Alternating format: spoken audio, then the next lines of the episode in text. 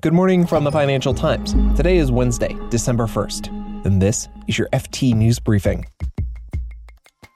The new Omicron variant and a more hawkish sounding Fed chair spooked investors yesterday, and the world's biggest clothing retailer has new leadership. Plus, the recent stock market turbulence has market watchers talking about fragility. When the calm breaks, it breaks with more ferocity than it would have been a few years ago. We'll talk with Robin Wigglesworth about the recent market swings and whether there's cause for concern. I'm Marc Filippino, and here's the news you need to start your day.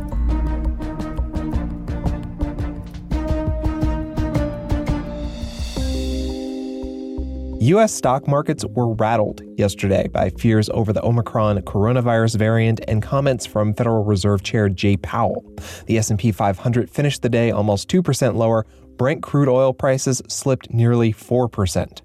Powell was speaking to U.S. lawmakers and signaled his support for a quicker tapering of the Fed's pandemic bond buying scheme. He cited the increased risk of higher inflation. But the FT's U.S. economics editor, Colby Smith, says the Fed has to balance competing forces. So, with this new variant, what that could mean is more intense supply chain disruptions, more intense bottlenecks as well. And all of those factors are going to contribute perhaps to higher prices. But at the same time, if fears of catching COVID are keeping people from re-entering the workforce again, you know, that could also mean that on the labor market front, the recovery is even patchier um, than, than it has been over the past couple months. So it's a really, really difficult position that the Fed is in at the moment. Um, but they have a dual mandate, meaning price stability and full employment. So if inflation does genuinely get out of control, I don't think the Fed would hesitate to tame it. Colby Smith is the FT's U.S. economics editor.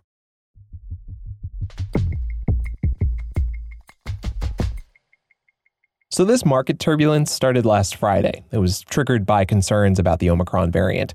Stocks and oil prices had their biggest drops in more than a year. Before this, investors had gone a while without this kind of turbulence. The intensity of this plunge after a long lull has people talking about market fragility. Our global finance correspondent, Robin Wigglesworth, has been writing about this, and he joins me now to talk about it. Hey, Robin. Hi, Marc. How are things? Things are good. So, Robin, if I understand this correctly, market jolts are getting less frequent but more intense. You know, why is that? Well, fundamentally, right, the markets have evolved quite dramatically over the past two, three decades, but especially since the financial crisis. Nowadays, it's essentially high frequency trading. It's algorithms trading with other algorithms at speeds that are unfathomable. That has meant that trading is cheaper than ever before. But it also means that markets react very quickly to shifts in sentiment. And one of the phenomena that has always been with financial markets that when markets are turbulent, it's harder to sell and you, the impact of you selling something is far greater than it would be in normal times. That has always been the case. But it seems to be becoming even more pronounced over the past 10 years. And that along with many other factors is why people are talking about how the market system is is more fragile than many people really appreciate. Right. And for people who like charts and numbers there's the VIX index. That's the index that measures expected volatility. And it jumped 10 points on Friday. And it's, you know, it's been up a few times over the past few years. So, broadly speaking, the stock market is actually more tranquil than it has been in history. And then it has had spikes, for example, March 2020 and then on Friday. But the spikes are bigger and the and the troughs are deeper than they have been in the past. So if you look at the volatility of VIX, which is a separate index called VVIX, that has generally been trending up for 20 years. So, Robin, some people point to central banks and say, hey, you know, holding interest rates so low encourages risk taking, and that leads to volatility. Uh, how does that play into this idea of market fragility that we're talking about?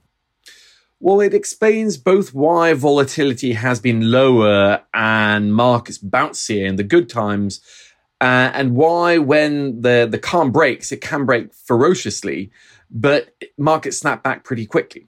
Because fundamentally, what we've seen over the past, let's say, 12 years since the financial crisis is that central banks have acted more aggressively to forestall any potential financial crises. So, whenever markets are thrown in a tailspin because of some sort of event, such as a global pandemic, they act so forcefully that the market drop, although severe, bounces back very quickly. And that encourages people to take on more risks because they know that central banks have their back. And that all works fine until there is some event that is so big it does cause markets to drop because they've kind of gone over their skis so heavily in taking risk the drop is that much more severe. But again, that old feedback loop kicks in again where people realize, oh, well, central banks have got our backs. Let's just load up on risk again. And we start the whole cycle once over again. Right. And this idea that central banks have the markets back only goes so far. Think about right now where central banks all over the world are raising interest rates or they're talking about raising interest rates to try and tackle inflation well, this is what people are worried about might kill this this uh, this market regime, as people call it. And there are many other facets to it. So there's the the liquidity provision, HFT. There's many investment funds that ratchet up how much you know their stock market exposure automatically based on how volatile things are, and then the central bank put, as people call it. But the danger is that the central bank put might be the most powerful force of them all. And if inflation does accelerate or stay high from here, it might mean that central banks feel their hands are tied when it comes to reacting to a market swoon. And that kind of short circuits the central bank put that people have relied on for 12 years now.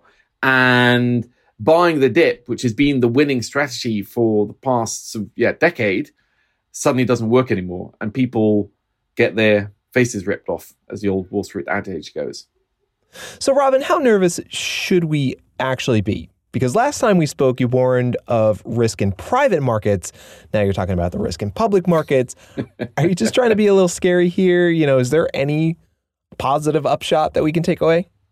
Eh, well, it's just congenital to financial journalists, right? We're all worried about missing out on some apocalyptic disaster, so we cover our asses.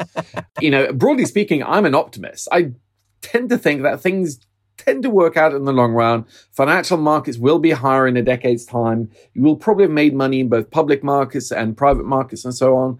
But the journey there can be fairly violently discombobulating. And I always worry about the how various factors can rub off against each other that if you think of the markets as like a big watch, if one of the cogs kind of breaks, how does that affect all the other cogs? So, how can something happen in public markets bleed into private markets or vice versa? How can central bank policy affect uh, pro cyclical risk taking and leverage and so on? And I think there's a lot to watch out for. So, uh, yeah, I, am top top level optimistic, uh, but when I look at the the guts and bowels of markets, I do get a little bit panicky at times. Robin Wigglesworth is the FT's global finance correspondent. Thanks, Robin. Thanks for having me on again.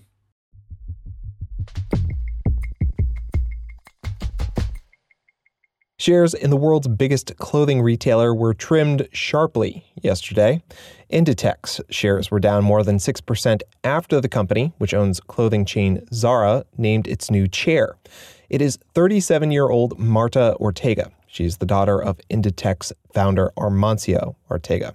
The appointment was supposed to end doubts over succession at the company, but investors seem to have been taken by surprise.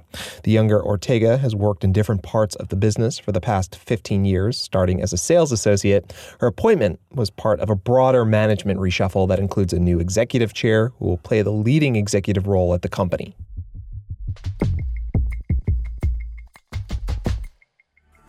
And a little bit more company news before we go. Morrisons. Make good things happen. British supermarket chain Morrisons is touting its green credentials with an announcement that its cage free eggs will also be carbon neutral. How? The company plans to feed its egg producers, who would be chickens, with insects instead of soy based chicken feed. It's working with a startup that'll provide mini insect farms to Morrison egg suppliers. Now, you might be thinking, don't chickens normally eat bugs? Yes, But raising birds indoors means that most of the feed comes from soybeans and grains. Environmentalists have linked soybeans and chicken feed to the destruction of the Amazon rainforest and the loss of biodiversity in Brazil. You can read more on all of these stories at FT.com. This has been your daily FT News Briefing. Make sure you check back tomorrow for the latest business news.